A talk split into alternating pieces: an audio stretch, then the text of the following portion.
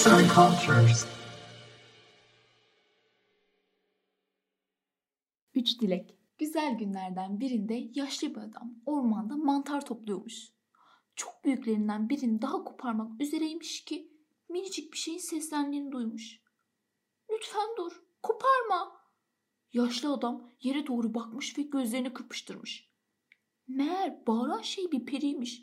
Mantarlardan birinin üzerinde duruyormuş. Peri mantarın içine bir ev yapmış ve orada yaşıyormuş.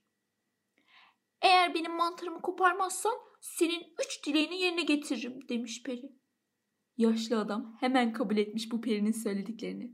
Teşekkürler diyerek karısına bu iyi haberi götürmek için aceleyle koşmaya başlamış. Koşarken de ilk önce ne dilesek diye düşünüyormuş. Kocaman bir ev mi? Pahalı giysiler mi? Yoksa bir çuval dolusu altın mı? Eve vardığında erken geldin. Akşam yemeği henüz hazır değil demiş karısı. Of diye iç çekmiş. Açlıktan ölüyormuş. Keşke sosis olsa da yesem demiş. Birden kocaman, lezzetli bir sosis beliri vermiş masada. Karısı şaşkınlıktan kocaman açtığı gözleriyle sosise bakıyormuş. Bunu nasıl yaptın? diye sormuş karısı. Bunun üzerine adam gününün nasıl geçtiğini anlatmış. Seni aptal diye bağırmış karısı.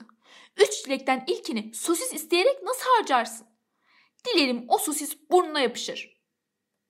Ve birden sosis adamın burnunun ucuna yapışıvermiş. Ama ama hayır böyle söylemek istememiştim demiş adamın karısı. Sosisi adamın burnundan ayırmaya çalışmış ama bir türlü başaramamış.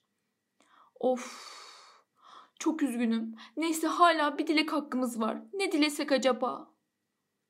Böyle diyerek düşünmeye başlamışlar.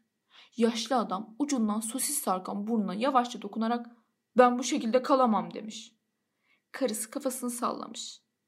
Ve bu sosisin tekrar masanın üstüne olmasını diliyorum demiş. Sihir gerçekleşmiş.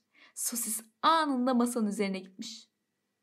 Üç dilek hakkımız da bitti diye üzüntüyle mırıldanmış kadın. Ama en azından akşam yemeğinde sosisimiz var artık demiş. Böylelikle söylediklerine hep dikkat edip sonsuza dek mutlu, mesut yaşamışlar.